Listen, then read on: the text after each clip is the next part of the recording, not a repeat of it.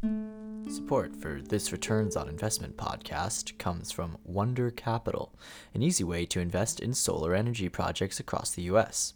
With Wonder, you help finance renewable energy and earn up to 7.5% a year. To learn more, visit wondercapital.com slash ROI. That's Wonder with a U. Wonder Capital. Invest in solar projects. Do well and do good.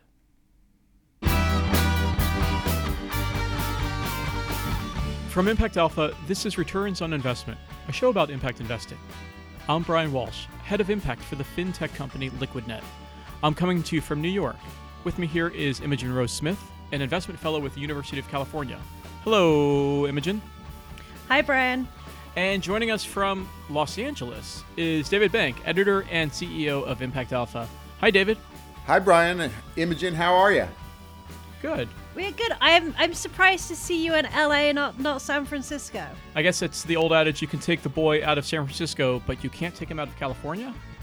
Uh, actually, I'm from. I'm, I grew up in LA, so I am a California boy, and I'm. I came back down uh, with our family for the, our son's spring break. Yeah. Well, what what better way to kick off spring break than talking about impact investing? There's nothing like a little podcasting on spring break.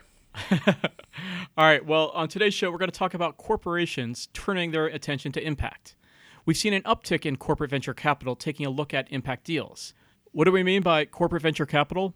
It's simply when large established companies make venture investments in outside startup companies. It's growing business. Corporate venture investments topped $31 billion in 2017, up 18% from the year before. This is across 1,800 deals, according to CB Insights. Imogen, let's start at the beginning. Why do companies make these kind of deals in the first place? So for growth-focused corporations, this is really a basic part of R&D, right? There there is two ways that you can grow. You can build stuff in-house or you can invest in stuff outside. And we've seen an increase in the amount that corporations are investing in external businesses. And that's, you know, for a couple of reasons. One is that the sort of great internal innovators of old have sort of dismantled a lot of what they do. So you used to have sort of Xerox was famous for doing this. Um, IBM, Edison, they did a lot of this sort of R&D in-house. That no longer exists. You're seeing much more of it happen externally. Secondly, corporations have a lot of cash on hand, therefore it's easier for them to invest and buy. And thirdly, we're in an innovation boom, right? So the idea of the startup is huge right now. It makes sense that people want to start startups more than they want to be inside corporations, and it makes sense that corporations would be looking to invest in more of these startup innovators. So again, the, these investments uh, that co- companies are making into startups is separate and it's distinct from, or it's a subset rather, of venture capital overall. And, and the, the driver here is not necessarily just to uh, have a return on those investments, but really to provide strategic value to the company itself. Yeah, exactly. So I'm going to invest in something because there is a strategic alignment with what I want to do. So, for an obvious example, is an energy company that wants to invest in green tech. It might be something that I'm not good at doing internally, but I recognize that my business wants to grow in that direction. So, I'm going to go out and buy that business. Right, and this is also, a, if you will, a subset of mergers and acquisitions, where it's a it's a prelude to potentially uh, buying companies outright. So it's making smaller, early early stage venture style deals in these kind of companies.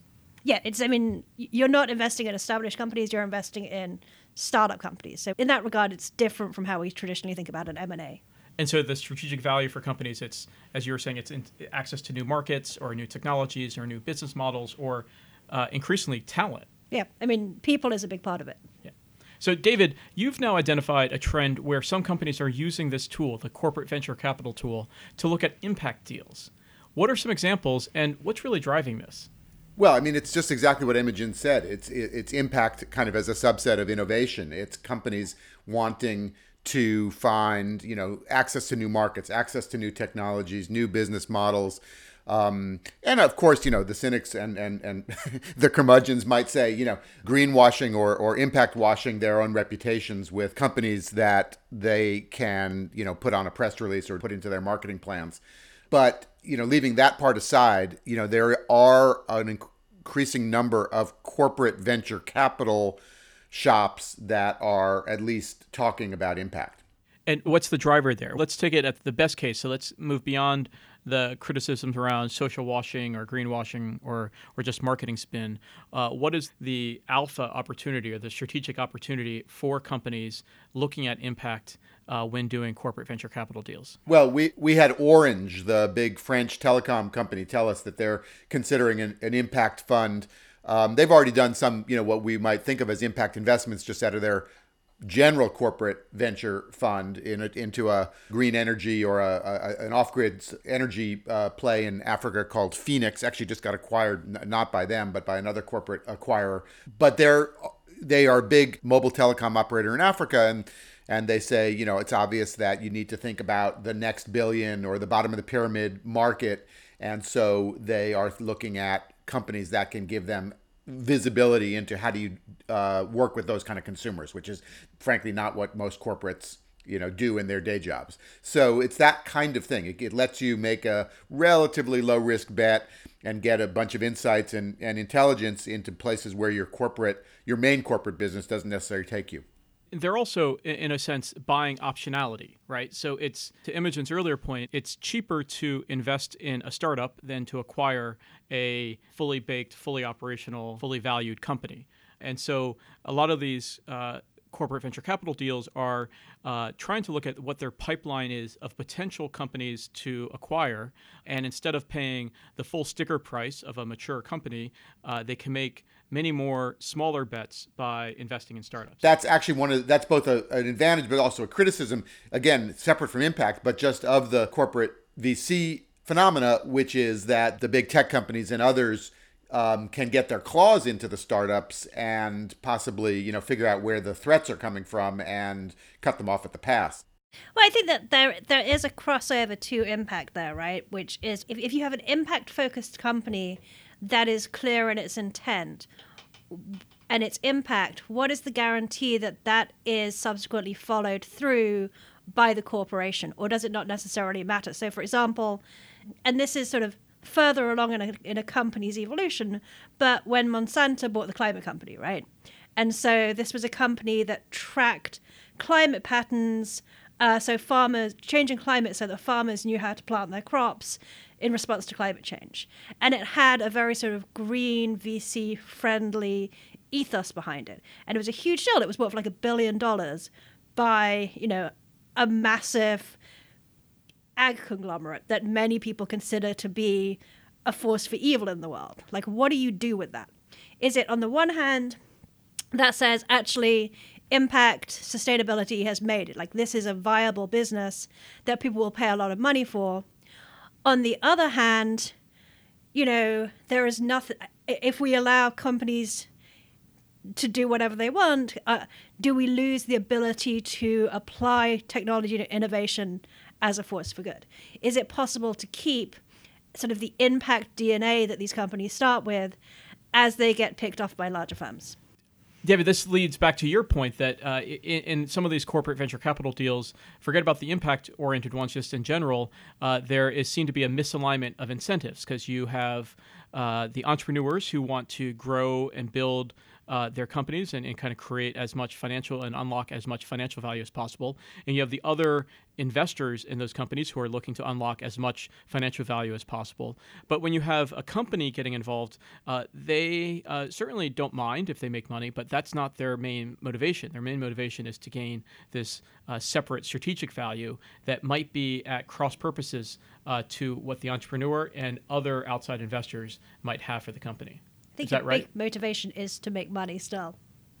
their, their, motivation is to make money, but not necessarily to have uh, a 10x return on these on startup the deals. investment. I agree. Right. Their, their motivation is to make uh, increase the value of their company, not necessarily. You know, if if if companies were really good at doing CVC, then they would go and set up their own outside VC firms, right? Yeah, uh, they, they have they have a different they have multiple strategic objectives, of which the economic success of the company they acquire is only a small part and may not even be the most valuable to them.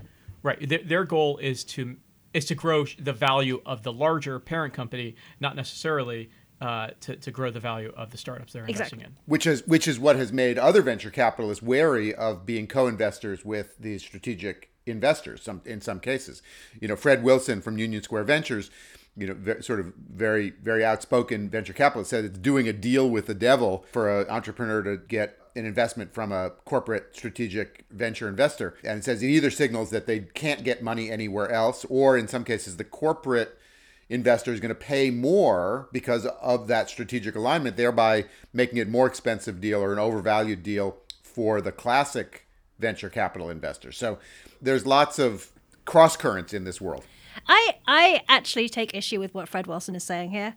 I think that corporate VC can be a positive force, and I think that you know more exits and more buyers are good for entrepreneurs in general. And I think that this idea that you as an entrepreneur are going to follow the sort of classic VC from startup in your garage in you know Silicon Valley to IPO is in and of itself inherently elitist, right? And it's something we've actually been looking into a lot that that that, that might work for your 20-year-old white male college dropout who can fall back on like his parents' garage and has this runway versus let's say, you know, a working mother who has started a business and is worried about how she's going to feed her family for the next six months, who might actually benefit from and be in a better position to have a faster buyout. I think that you like you end up with very very narrow parameters for what success looks like if you just follow what what the VC model has become. Well, that's that, that's true, I, I think. And then the other part of it is that these corporates, you know, they are strategic investors. They have various uh, resources that they can bring to bear to help a company be successful. They can be a buyer of that company's products. They can help with the distribution network. They can help with all kinds of engineering and technology development um, that may be outside of the abilities of that startup. So they can propel these startups, you know, much faster than they might otherwise be able to go. So again, it's a mixed bag, and the impact part of it just becomes another factor in that whole big mix. So, for example, to your point, Brian, about exits, to the extent that the impact is baked into the business, to the product of the company, it's less likely to be diluted when it gets absorbed eventually into the corporate parent. So if you're doing clean energy, you know, presumably the oil company didn't invest in you so that they could make you, you know, part of their oil business. They invested in you because they're interested in moving into clean energy. So there are edge cases where, for example, you're targeting a lower income market as an impact startup, and as you get absorbed into the corporation they want you to target you know a more upscale market those kind of things so those are all the the, the issues that are, are going to come to to pass in this world Although I think, you know, the, the, experience of clean energy in corporate VC is a very interesting one, right? There was a lot of interest because it's very determined by market forces, or it historically has been. So there was a lot of interest in clean energy, actually, ironically, when oil prices were really low. And then when oil prices became really high, the energy companies had much less need to innovate in clean tech and they retrenched. So initiatives and innovations that were underway suddenly just got like frozen and lost all their funding. So so that's an, a great example of there is a bit of a deal with the devil when you are entering into these corporate relationships. Okay, well, we're going to take a quick pause right now for a message from our sponsor. When we come back, more on corporate venture capital. Returns on investment is supported by Wonder Capital, an easy way to invest in solar energy projects across the U.S. Wonder's investors have financed solar projects that offset nearly 75 million pounds of carbon dioxide emissions each year. Visit wondercapital.com/roi to find out how you can invest in solar and earn up to 7.5% per year. That's Wonder with a U. Wonder Capital. And we're back. I want to turn the tables on you, Brian, because you are inside a corporation and you've actually got a corporate impact fund. So why don't you tell us what the strategic value is or is not? Well, I, I think that LiquidNet is uh, is a, is in some ways a unique case uh, for this because yes, we we do have the LiquidNet for Good fund, which I chair, which is our donor advised fund uh, that we set up that's managed by Impact Assets, uh, and this allows us to achieve our impact strategy. Uh, not necessarily LiquidNet's corporate strategy. So I'm in charge of impact for LiquidNet, so it's my job to uh, provide the opportunities for employees to make their own mark in the world, and then uh, to really apply LiquidNet's core strengths as a company uh, to social and environmental uh, uh, success. What are, what are some examples of the investments you've made out of the corporate uh, out of the LiquidNet for Good fund? Oh, I don't know, David. What what possibly well, could uh, LiquidNet have invested in with, the, with which we are deeply familiar? Uh, so this is the part of the podcast that we get uh, self-referential. This is our think- famous podcast yeah, drinking game. Yeah, that where the I think the snake eats its own tail. Uh, so uh, the the one of our key investments uh, was actually into a media company called Impact Alpha. And this helps meet our again. It's not a corporate strategy, but it's uh, our impact strategy. Is we as a company in trying to advance and accelerate the practice of impact investing. We looked at the field and we said, well, there's a lot of things that need to come together to really accelerate this this market. Uh, one of them is more talent coming into the to the space. One of them is more insights coming into the space, uh, and one of them is more data coming into the space. And so uh, we've been trying to focus on those three areas. How can we improve the data, uh, talent, and insights? Uh, for the impact investing market. And so, Impact Alpha, uh, and also with its Impact Space database, we see as two key parts of uh, accelerating impact investing by creating a editorial product that helps people make sense of this space and tries to cut through the noise and the white papers and all the conferences to try to help people uh, illuminate uh, what the opportunities are uh, in a rigorous way and try to help uh, clarify for people who are curious about impact investing but want to see what are the deals as they're happening how are they actually structured who's doing what where how do we start tracking the space? Uh, and so that's why i see again our investment in impact alpha and a couple of our other field building investments are, are helping to advance our impact strategy not necessarily liquidnet's corporate strategy. And, and would you say that generally speaking, you've seen positive returns on investment from your Impact Alpha deal? Uh, I, I uh, absolutely. I think it's uh, you know we are we are long term investors, so I think uh, I think the time will still come. Uh, but you know we we thought that this was we we're doing a, essentially meta impact investing. So it's impact investing to advance and accelerate the practice of impact investing. And actually, I mean, I have a genuine question. Do you find that this also helps with recruitment? Like, if one of the real reasons that corporations want to do this is because they see, they think that this appeals to particularly sort of like graduates that they want to hire, is is this part of liquid? Like, is this is this part of uh, the appeal of LiquidNet to recruits? Yeah, I, I think absolutely it, it falls into that. I, I don't think necessarily, uh, no offense, David, I don't think necessarily our investment in Impact Alpha I is know, we, we necessarily had a helping fan with, the other day uh, uh, with, with, who, with- I believe commented on how he likes it when I was mean to David. I think we all like it when you're mean to David. Imogen. Uh, so I- I- Except for me. But he was true. he was at college. But No, so but I- I Brian, would say so that, Brian, you've uh, got a you've well- got a impact fund, but you, but it's not a classic corporate VC fund. Um, a company like Salesforce um, ha- set up a, a corporate impact fund that specifically was a corporate venture capital fund, and it was specifically focused on impact, and in fact called Impact. And but they've invested in a couple things that have you know at least a a, a, glancing relationship to their core business. So they invest in a in a company called Viridis that connects community college students with job opportunities, and another one called Glassbreakers, which helps companies promote diversity and inclusion. So you know, Salesforce, a business software company, is helping businesses with their you know development and the and their and their and broadening their their their appeal and their and their their practices and that you know presumably you know maybe creates demand or something for Salesforce software. That's fine if you're if you're a corporate venture capital fund. It's fine to get those kind of benefits to the company.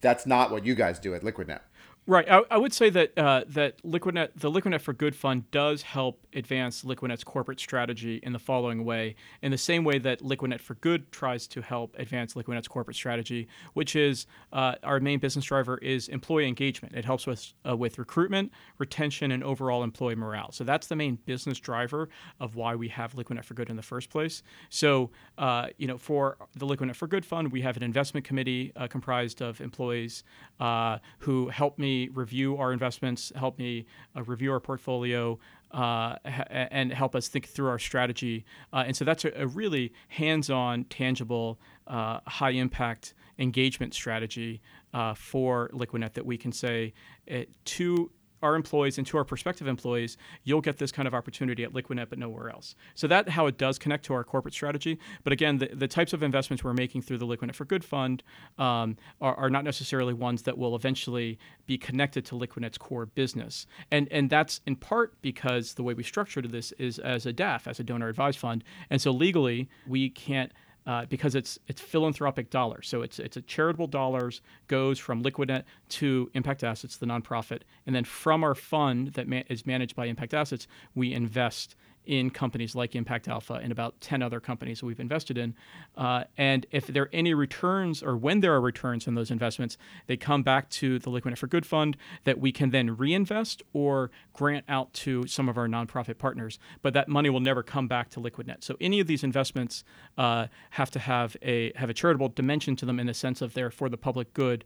Uh, so they can't be helping directly helping and influencing or advancing Liquidnet's commercial interests beyond things like employee engagement and the like. Did everybody just fall asleep? I no, think. no, no. I so, um, but I, I, I do think that the corporate responsibility angle, like that, that's sort of where these two worlds collide, right? Is what is the corporate responsibility of a corporation from, albeit a LiquidNet to a Salesforce or a Facebook or whatever it is, and how does the impact of the acquired company match up and feed into that corporate responsibility.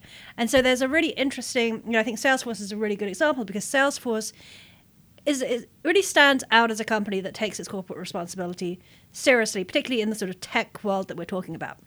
And there's a very interesting research paper from a couple of years ago out of Harvard that talks about what is the role of the corporate responsibility officer within a corporation. And it starts off as a compliance function, right? Companies are like, oh, God, you know, all these garment workers are dying and it's terrible. We have to make sure that doesn't happen for legal reasons. Then it moves into the C suite when the CEO starts caring about these kind of issues and it becomes a sort of a corporate function, which in some ways is arguably where a Liquidnet is today. Um, and then it becomes a business function. So it becomes this is you know something that actually can be a business opportunity. So Nike is the example that people use.